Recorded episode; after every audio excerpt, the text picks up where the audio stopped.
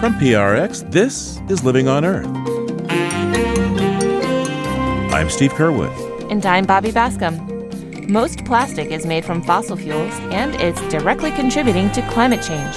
As of 2020, the U.S. plastics industry is already responsible for at least 232 million tons of greenhouse gas emissions every year. This amount is equivalent to 116 average sized coal plants. Also, phthalate chemicals found in plastic are common in fast food.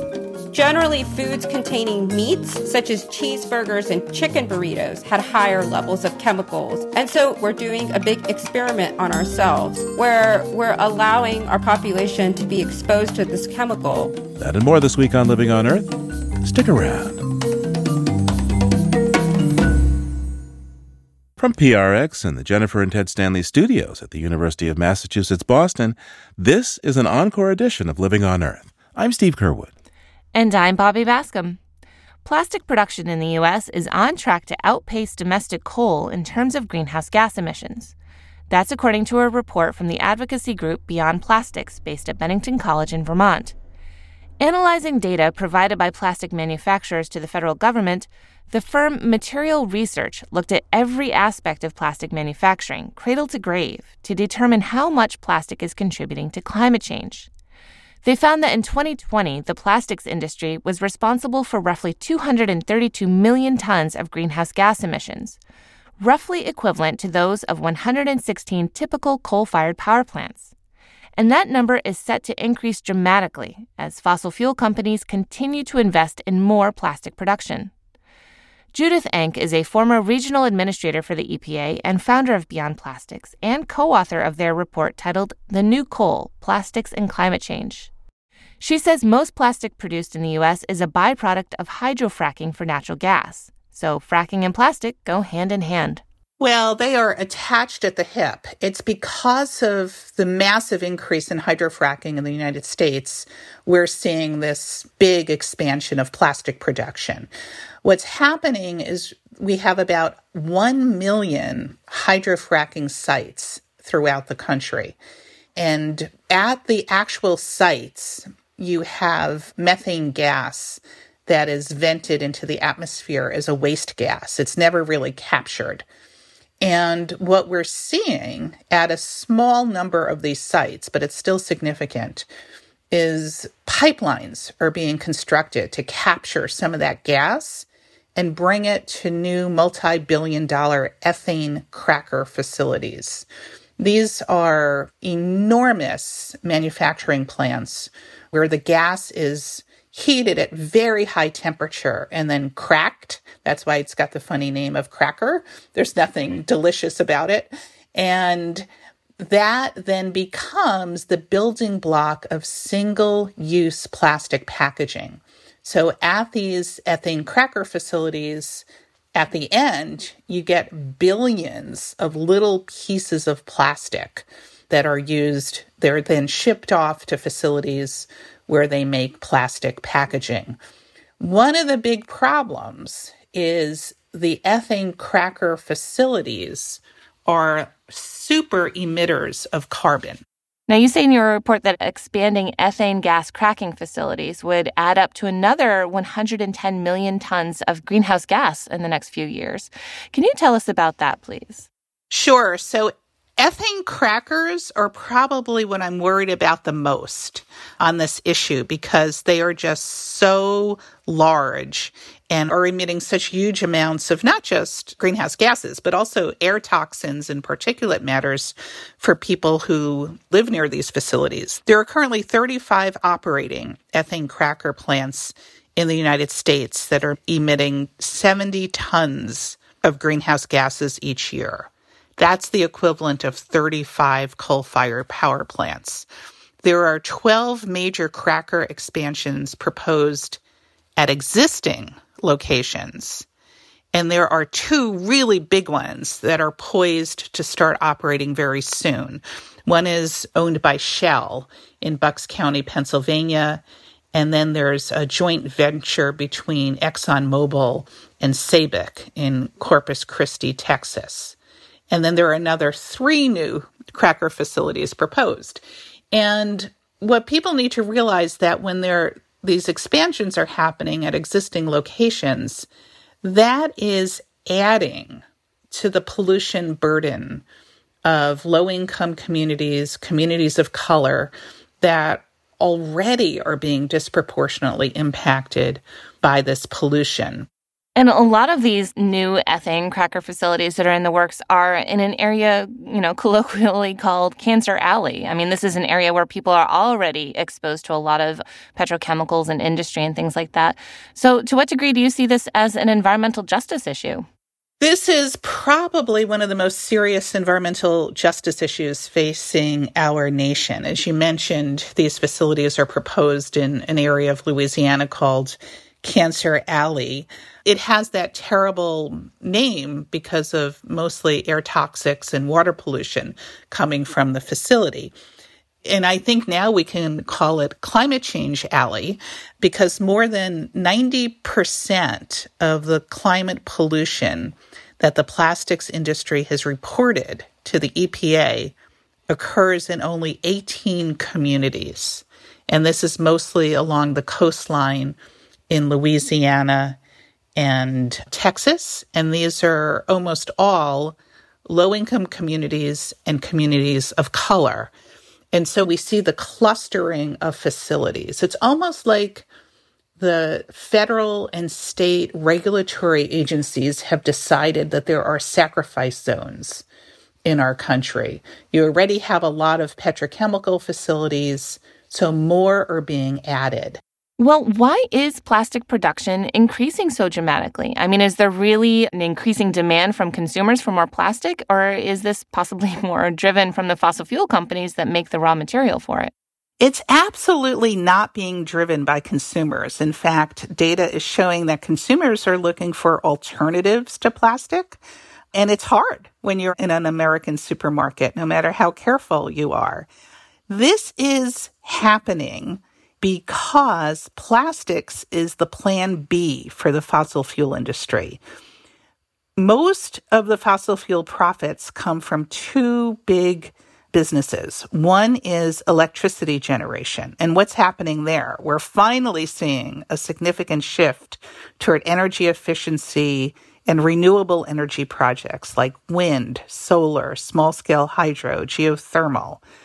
So the fossil fuel folks knew a long time ago that that shift away from relying on fossil fuels for power was reducing.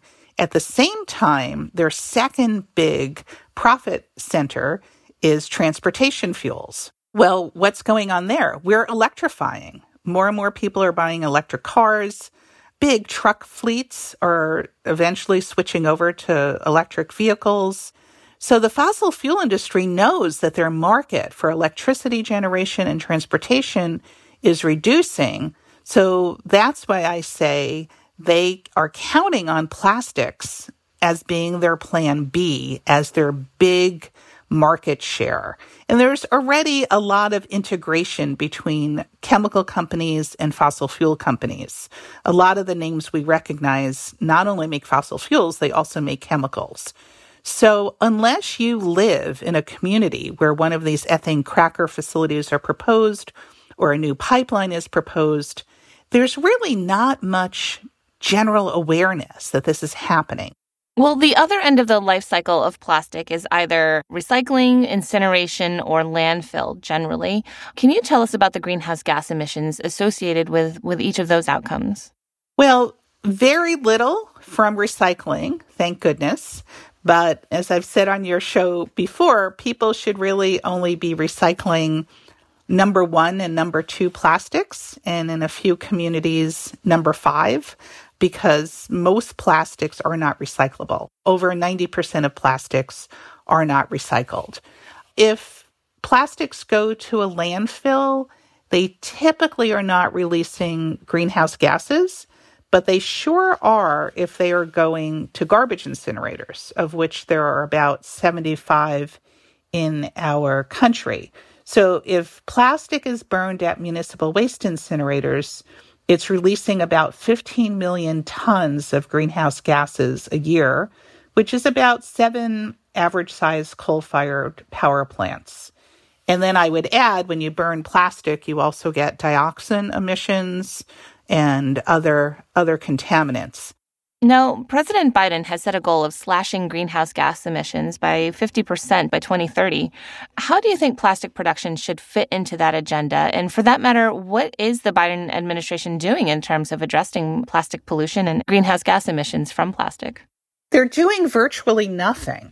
So, right now, I would say the issue is missing in action, and we're going to be working very hard in the months ahead to get plastics on the climate change agenda, both at the state and federal level. So we view this report as a clarion call to policymakers and to businesses.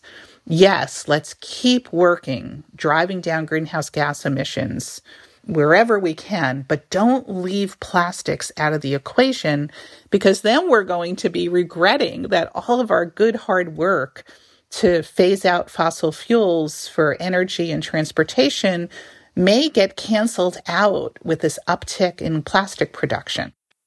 Judith Enck is founder of Beyond Plastics. We reached out to the fossil fuel companies Judith mentioned here, Shell, Exxon, and Sabic, but we didn't get any timely responses. The Plastics Industry Association, though, told Waste 360 that it's not a surprise that an organization named Beyond Plastics would cherry pick data to fit their narrative. And they go on to defend plastic, saying it's more lightweight than alternatives, including glass and metal. They claim that plastic uses less energy and has lower carbon emissions.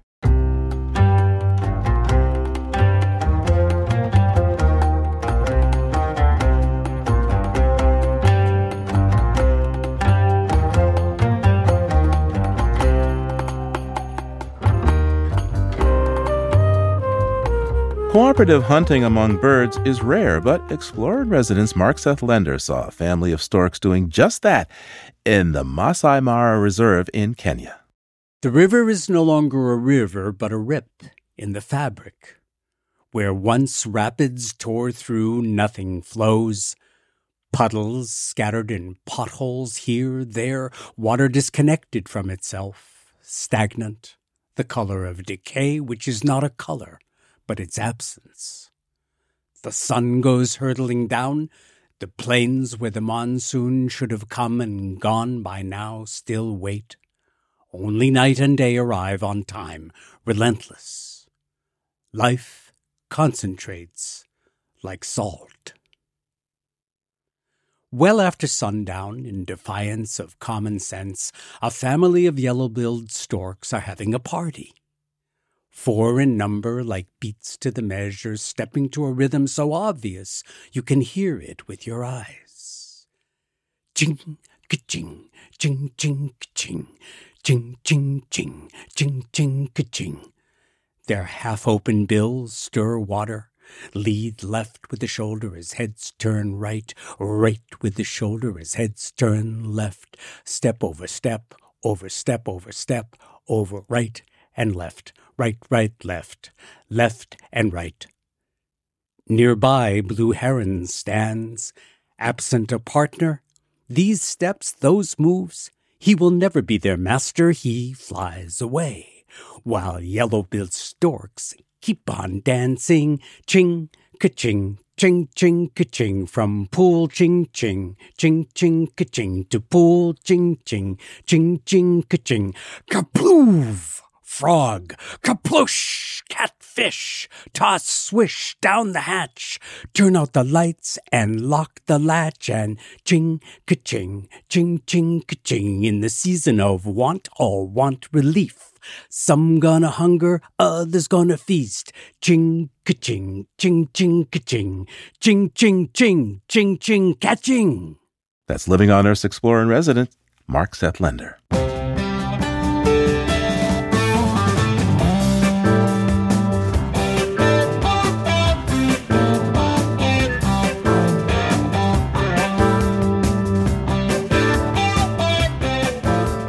Up, a recent study found phthalate chemicals in many types of fast food packaging, raising concerns for chemical exposure in consumers. That's just ahead on Living on Earth. If you like listening to Living on Earth, please join us by telling people you know to tune in to our podcast. And if you can, please send us a donation. $5 or more makes a difference. Just go to loe.org and click on Donate at the top of the page. Thanks. Cheeseburgers, chicken nuggets, and burritos are among the menu items sold by popular fast food restaurants and more often than not, they contain chemicals linked to serious health problems and even early death. This news comes from a preliminary study conducted by public health researchers at George Washington University. They found that at least 70% of the fast food items tested in samples from six fast food chains contained toxic chemicals called phthalates, which are used to soften plastics. Some of the plasticizers that made their way into the food samples appeared to come from plastic gloves used to handle the food. For this study, published in the Journal of Exposure Science and Environmental Epidemiology, the GWU team looked at three types of fast food burgers, pizza, and Tex Mex. They found phthalates everywhere they looked, but found higher levels in meat from burgers and chicken burritos. For more, I'm joined now by Dr. Ami Zota, co author of the report. Dr. Zota, welcome back to Living on Earth. Thank you for having me. So, why study phthalates in fast foods? That's a great question. So, phthalates are a class of plasticizers. So, they're a class of synthetic chemicals that are ubiquitous in our environment. They have a lot of demonstrated health effects that we're concerned about, including effects on the reproductive system like fertility, male reproductive development, like sperm concentrations and sperm function, and even neurodevelopmental effects in children. And so we want to reduce exposures because we're concerned about the public health impacts. And it ends up that diet and our food is a really important pathway. So, what kinds of fast foods did you study? Which kinds had the most amounts of phthalates in them? We picked burger restaurants, pizza restaurants and Tex-Mex. We used market share data to go after, you know, the ones that where the most people eat. And interestingly, you know, there weren't huge variations across chains, which to me suggests that this is an industry wide issue. We did find differences by food type. So, for example, generally foods containing meats, such as cheeseburgers and chicken burritos, had higher levels of chemicals than those without meat, like cheese pizza. Which fast food chains are we talking about here? That's the, a question that everyone wants to know. So, those are available in the paper. And we tested McDonald's and Burger King, Pizza Hut and Domino's, and Taco Bell and Chipotle. Now, not all chemicals that can make plastics soft are the same, and some, but not all, have been shown uh, to be harmful to human health, as you say. So, what exactly, which chemicals did you find here exactly?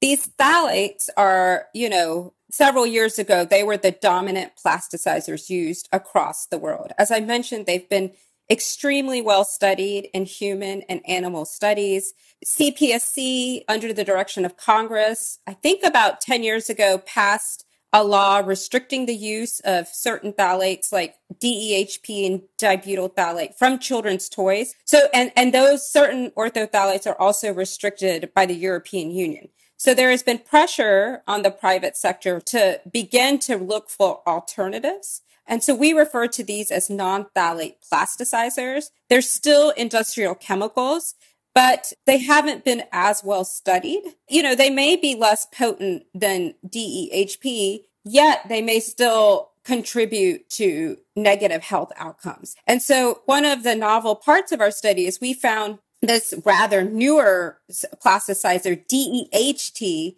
in fairly high concentrations. And we found it in the food and we found it in the food handling gloves that we tested.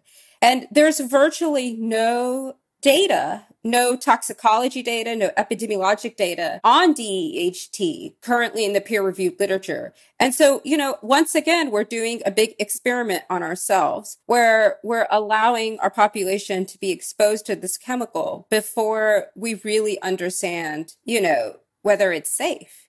Of the fast foods you studies, how many contain the phthalates that are known to be health hazards to humans compared to the ones which have yet to be tested? We looked for 11 chemicals. We found 10 of them. So we found virtually all of the phthalates that we were looking for in these fast food meals. The two that were most commonly detected were dibutyl phthalate and di2ethyl hexyl phthalate or DEHP, which is a particularly notorious agent. So dibutyl phthalate was detected in 81% of foods and DEHP was detected in 70% of foods. And those chemicals are chemicals that the Consumer Product Safety Commission says should not be in children's toys at this point. That is absolutely correct. Right. So they find it concerning for them to be in children's toys, yet they are currently allowed to be used as food additives in the US as regulated by, as decided by the US FDA. Bobby Bascomb in our shop notes that in a Happy Meal for a child, it would not be okay to have phthalates in the toy, but yet it's okay to be in the burger. Your thoughts? I couldn't have said it better. I, I really couldn't have. Um, so hopefully our study will help to shine a light on that and drive change so that, you know, when we're eating our burger, we don't have to eat plasticizers. And for the record, of the plasticizers that have yet to have thorough human health reviews, what percentage of food that you tested had those? Right. So we looked at three alternate or replacement plasticizers. And the one that was most ubiquitous was this DEHT. So it's a terephthalate, not an orthophthalate. And that was detected in 86% of the pop of foods. And it was also the one that was detected in all of the food handling gloves that we sampled, which we also obtained from the same restaurants where we collected the food. Are these chemicals, are they attracted to fat? Uh, you scientists would call them lipophilic? They are. That's right. But they are lipophilic and they do bioaccumulate, but not necessarily in the same way in your body. So they're non persistent in the body, but that is correct. So they are more likely to be found in meats, dairies, and oils. That's correct. Tell me more exactly what you looked at. And I noticed you mentioned that food handling gloves were considered for the second phase of your study. You know, we're interested in sources that wasn't the main objective of our study. But, you know, ultimately, if we're trying to intervene, it's important to understand sources. And so several other studies had pointed out that these food handling gloves, which are often made of, you know, PVC plastic, have high amounts of plasticizers. And when the gloves touch the food, the plasticizer chemicals can actually migrate out of the gloves into the food, especially if that food is hot and generally, we did find a pattern between the level of chemicals in the food in those restaurants and, and what was in the gloves. But obviously, this is not a definitive analysis. What are the public health and regulatory implications of your work? Right now, I don't see a label if I go to a fast food restaurant that says may contain phthalates. Right. So currently, the whole class of orthophthalates that we are calling phthalates, as well as these replacement plasticizers. They're allowed to be used in as food additives according to the FDA. So they're allowed to be in our gloves, in our packaging, you know, in other types of plastics like our tubing and conveyor belts. And um, there are no regulatory thresholds in terms of how much phthalates can be in your food. And so that would go under FDA's authority you know, allowing phthalates to be, you know, an allowable food additive. And so that's something that they're currently deciding on or considering at the moment. If I understand it correctly, it's pretty much impossible for an ordinary consumer to to test food to see if it has phthalates contaminating it. So, what should consumers do? What's the takeaway for consumers of fast food based on this preliminary study of yours? That's right. A point you made is that while individual choice is important, we need policy solutions. I think one takeaway is that, you know, if you're eating out a lot, you are going to be increasing your exposure to these chemicals. And maybe you're fine with that. But, you know, if you have vulnerable people in your family, you may want to reconsider. If you are going to eat, eat in moderation and consider reducing your intake of meat because there, you know, there were higher amounts of these chemicals in meat. Dr. Ami Zota is a professor of environmental and occupational health at George Washington University. Thanks so much for your time today. Thank you. We reached out to each of the fast food chains cited in the study, but did not get a response from any of them before our deadline. The Washington Post has quoted the FDA as saying, Although the FDA has high safety standards, as new scientific information becomes available, we reevaluate our safety assessments.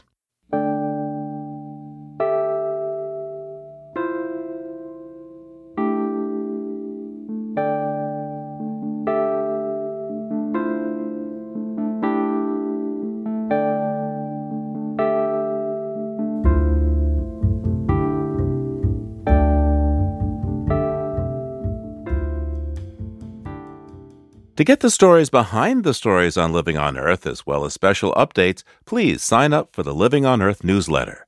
Every week, you'll find out about upcoming events and get a look at show highlights and exclusive content. Just navigate to the Living on Earth website, that's loe.org, and click on the newsletter link at the top of the page. That's loe.org.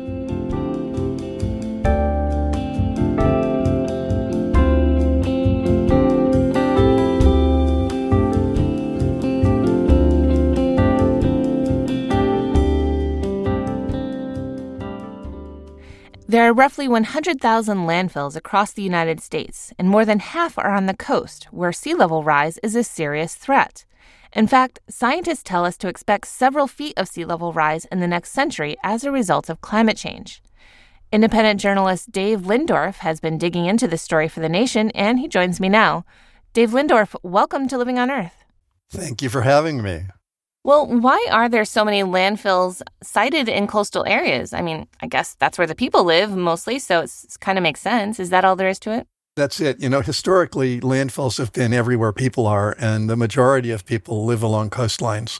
In the US, it's about, I think, 40% of the population lives within something like 40 miles of a coastline.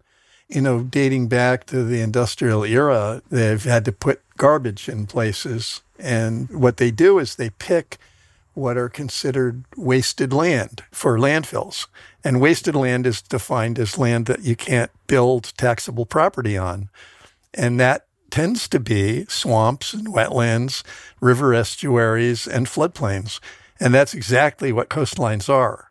I mean, it's kind of amazing. If you go to a place like the New Jersey wetlands, there are 13 mountainous landfills sitting in the wetlands. And some of them are, you know, as much as 300 feet high, filled with garbage and closed. So they're covered with sod. They look, they look harmless because, you know, they look like grassy hills. But those waters are going to rise. They hit out an eight foot storm surge on top of the tide when uh, Hurricane Sandy hit in 2012 when it gets worse and the water's actually higher, and then you get these storm surges too, the sod is going to take be taken off the liners that are on whatever of those landfills have liners, and many of them don't, under or over. None of them are lined underneath. And so all of this stuff is vulnerable. It could all wash out. And so the concern is literally that rising seas will just come and tear away at the landfills, and you have just garbage emptying out into estuaries, marshes, and ultimately the ocean. That's right. And the thing about that is, you know, remember that these these wetlands are where about 70% of the sea life in the open ocean have part of their reproductive cycle you know, either whether it's laying eggs or mating upriver or having their uh, young, all of these creatures that ecology depends on have to have some kind of pollution free wetlands or river estuaries for their breeding cycle. Well, that's the thing. I mean, when a lot of these landfills were built, I mean, as you said, you know, wetlands were just, you can't farm there, you can't build there, you might as well put your garbage there. But now, of course, we know that they're tremendously important ecosystems, as well as protecting from storm surge and, and rising seas. That's kind of adding insult to injury in a way. Yeah, they also are actually, I had in the article some research that showed that wetlands also are major absorbers of CO2. So if you kill off the plant life in them that does that job, you've also worsened global warming and increased the speed of sea rise. And from what I understand, you know, with these landfills, we're not just talking about solid waste here, you know, plastic cups and, and diapers and things, which are bad enough, but there are also a lot of chemicals and even some nuclear waste that could escape. Can you tell us more about that? Here's the other thing is most of these dumps are pre 1980 I mean, the vast majority of them are pre 1980. We don't know what's in those because there were no regulations whatsoever before 1980 on what could go into a dump. So what you have is a situation where at a time when the U.S. used to have a lot more manufacturing on chemical industries and things like that, they were dumping their waste, their transition chemicals and so on into the local landfill. It was the cheapest place to put it even the Manhattan, they found Manhattan Project waste in one of the New Jersey landfills in the wetlands and had to try to dig it all out. And they still haven't succeeded. So that dump, which is closed called the Edgeboro landfill, it's got nuclear waste in the bottom of it.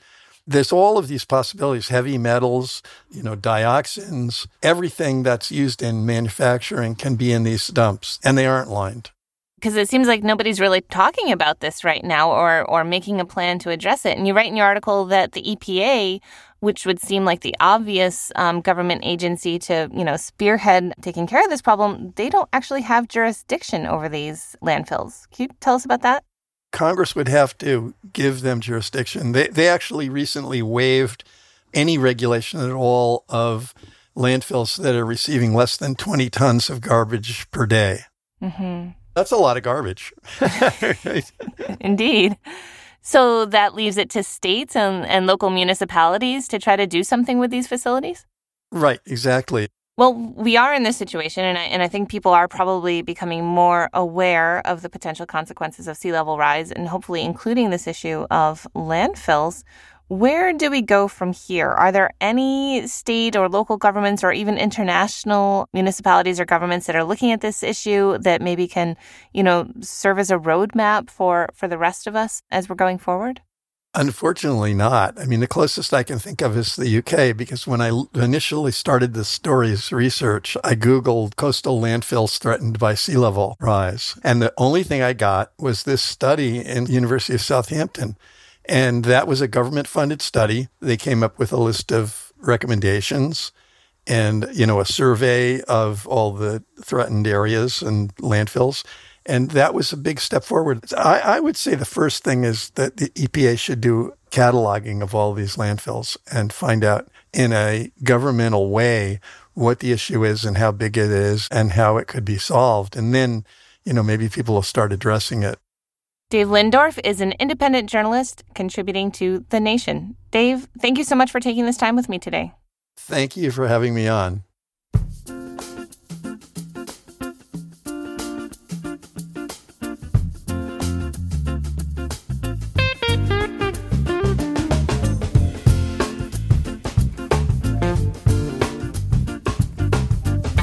Coming up, a young woman from Uganda is striving to bring a youthful African voice to international climate talks. That's just ahead on Living on Earth. Support for Living on Earth comes from Sailors for the Sea and Oceana, helping boaters race clean, sail green, and protect the seas they love. More information at sailorsforthesea.org. Support also comes from Friends of Smeagull the Seagull and Smeagull's Guide to Wildlife. It's all about the wildlife right next door to you. That's Smeagull, S M E A G U L L, SmeagullGuide.org. It's Living on Earth. I'm Bobby Bascomb. And I'm Steve Curwood.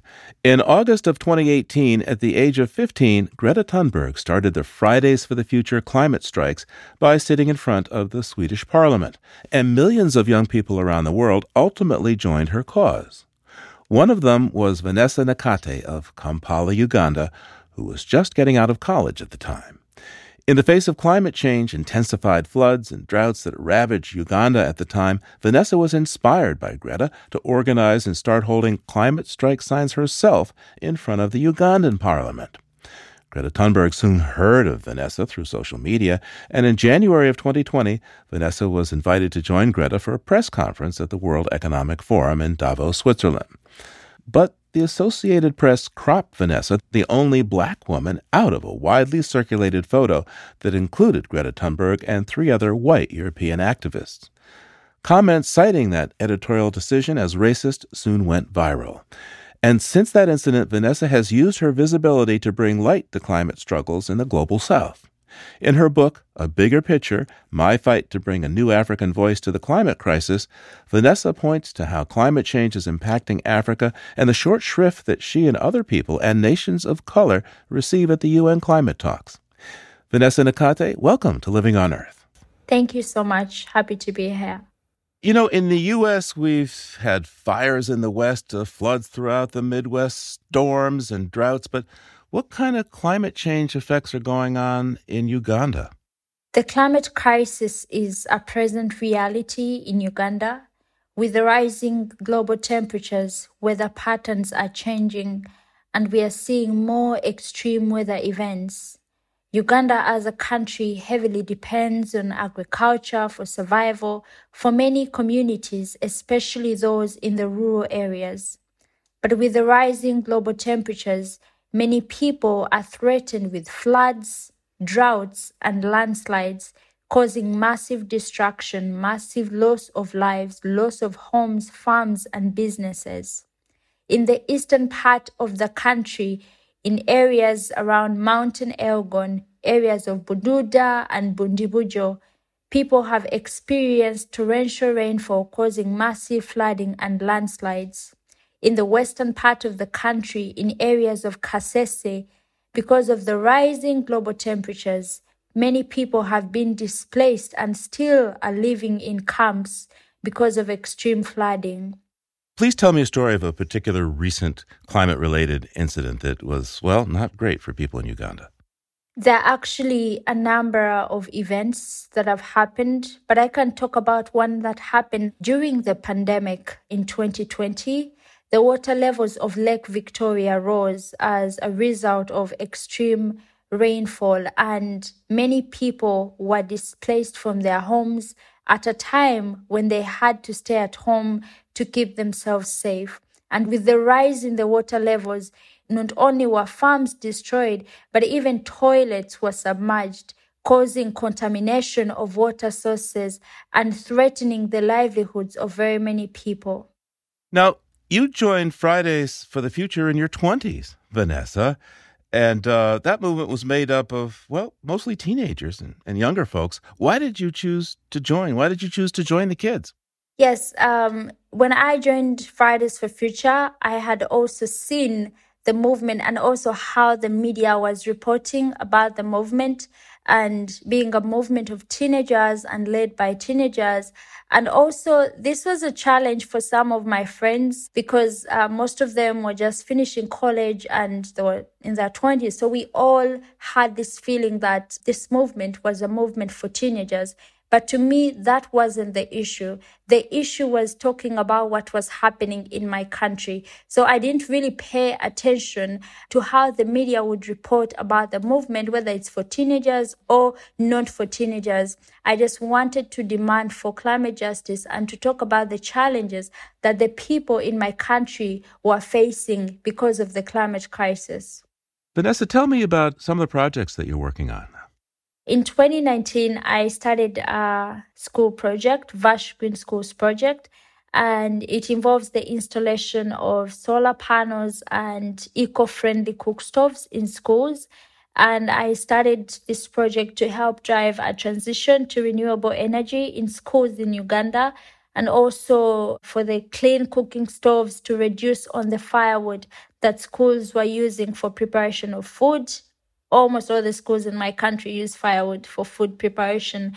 But with these eco friendly stoves, the number that is used is greatly cut. So I hope that with this project, many schools can easily transition to renewable energy at no cost and also receive the eco friendly cook stoves. So far, we've done installations in 13 schools. You write in your book that when you came actually to the UN, a couple of things happened number one, somehow you were asked to leave or move from areas that you didn't see other people being asked to move from. And also, you met with the Ugandan delegation, but when you come home, it was as if that hadn't happened. Can you tell me those stories? Yes, I remember one of the people who was a part of the Ugandan delegation sent me an email and asked if I can meet him and talk about my activism And I did. We met at the UN, I think, headquarters. And then after he directed me at the, I think it's like the Uganda House in the United States New York. And he invited me for breakfast there. And I got to meet a number of the members of parliament and I remember one of them actually recognizing me and saying that I've seen you on TV. You're the girl who strikes every Friday. And at that moment, I'm like, wait, you've seen me and you haven't even said anything about the activism that I'm doing or what other young people are doing. You're just telling me now. And at that moment, there was a couple of business cards. You can reach out to us when you're back in the country but I remember when I did that, they never responded to my calls and I had given my number to some of them, but they also never called. So I thought that it would be an opening of, you know, me and other youth activists to speak to the parliament or to speak to members of parliament about the work that we were doing and about our demands, but it never actually happened. And yes, the scenario at the UN where I got to be lifted twice from seats, uh, I didn't pay much attention to it when it happened. But later on, while I was writing the book, I reflected back on it and I started to think about why it had actually happened and why I had to stand for a while until I finally got a seat. So the experience at the UN Youth Climate Summit was not as expected. So let's talk about the media. Um, yeah. We're talking because Associated Press was quite rude to you at the session in Davos. They cropped the picture that didn't include you. And since then, of course, the media has been knocking on your door. I'm sure you have more press requests than you can possibly handle. How do you think the media is handling the climate emergency? Yeah, after the photo crop incident, I started to get very many interviews that I can do. And many times I ask to give the interview to another activist who is also doing activism either in Uganda or in another country. And media sometimes is always, you know, specific. We want you, we want you, or if it's the other person, they want, you know, to know if they're eloquent enough or if they have done interviews before or if they've spoken at events before. So it puts really a challenge on how the media is reporting the stories of diverse number of activists. And I think also another challenge is that media is putting a face or faces on the climate movement. And I find it really dangerous because, in a way, it erases other people's stories. So, media has a responsibility to report about the climate crisis, to report about the climate solutions, to report about the science, to report about the activists who are speaking up, especially activists from the most affected areas. It's important to listen to their stories. Every activist has a story to tell. Every story has a solution to give, and every solution has a life to change. You write in your book that you were heartbroken after the incident in Davos and after your first trip to the United Nations. Talk to me about that. And what would mend your heart? What would heal your heart? Yes, um, after my trip to New York for the UN Youth Climate Summit, my disappointment really came from, you know, the feeling that when I got the invitation and when I was told that I would have a speaking role, I worked on my speech and I was just really happy to talk about the experiences of the people in my country. And then towards the, you know, the trip, I ask, so how long should my speech be? And that's when I'm told that, well, you're actually not going to speak, but you will just be able to, you know, be like in discussions with other young activists. And at that point, uh, it was really a disappointment before I left. And I couldn't tell my family or my friends because they were very excited and, you know, looking forward to hearing me talk about what was happening So I think that was one of the, you know, disappointments I had and also not being able to coordinate and meet as many activists as possible while there was also a, a challenge. And then my other disappointment, the one in Davos. Of course, I was really heartbroken and frustrated when I saw the picture and also read the article because I remember the press conference. One of the things that I really emphasized was the amplifying of voices from different parts of the world because there are activists from different parts of the world and it was important for the media to do that.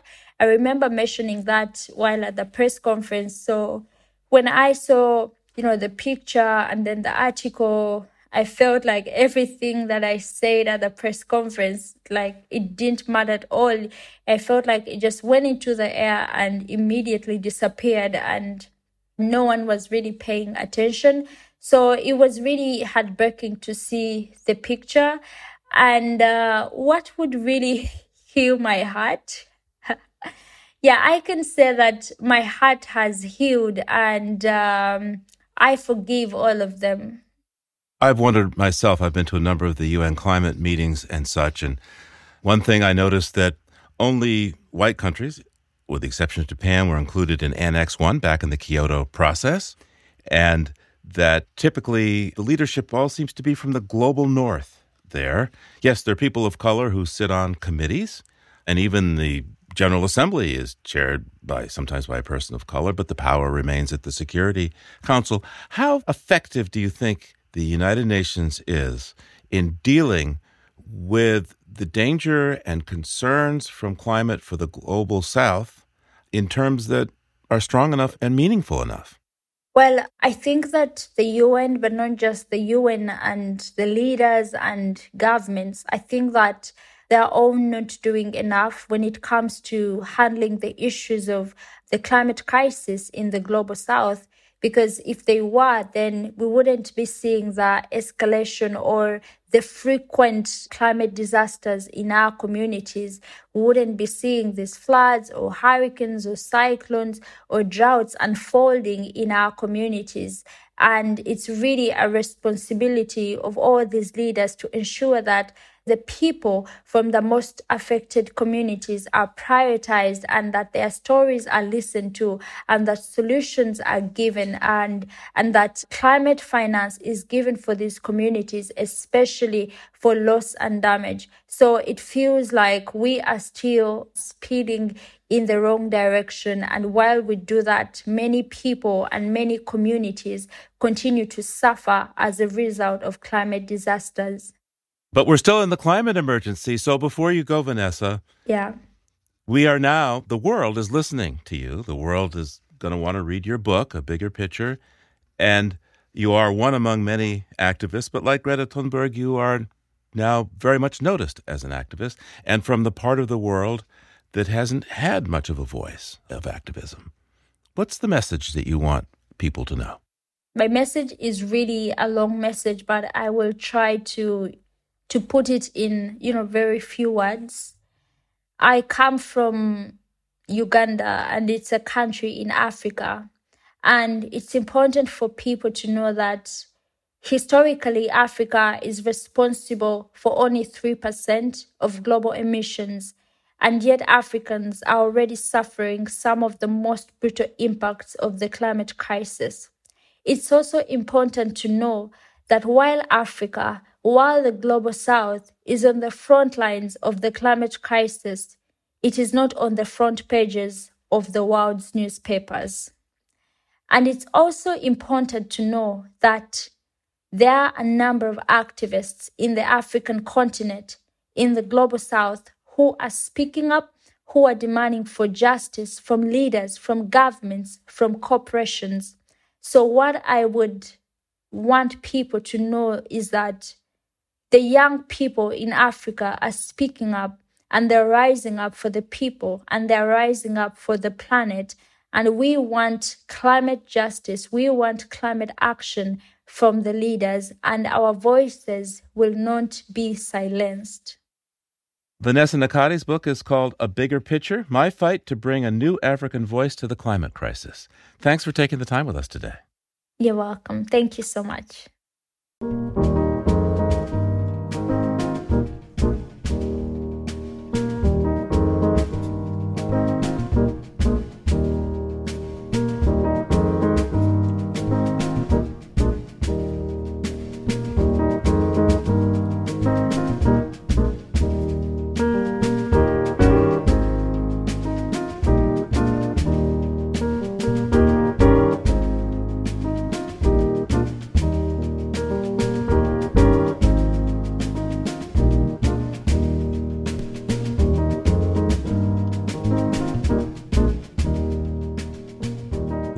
Earth is produced by the World Media Foundation.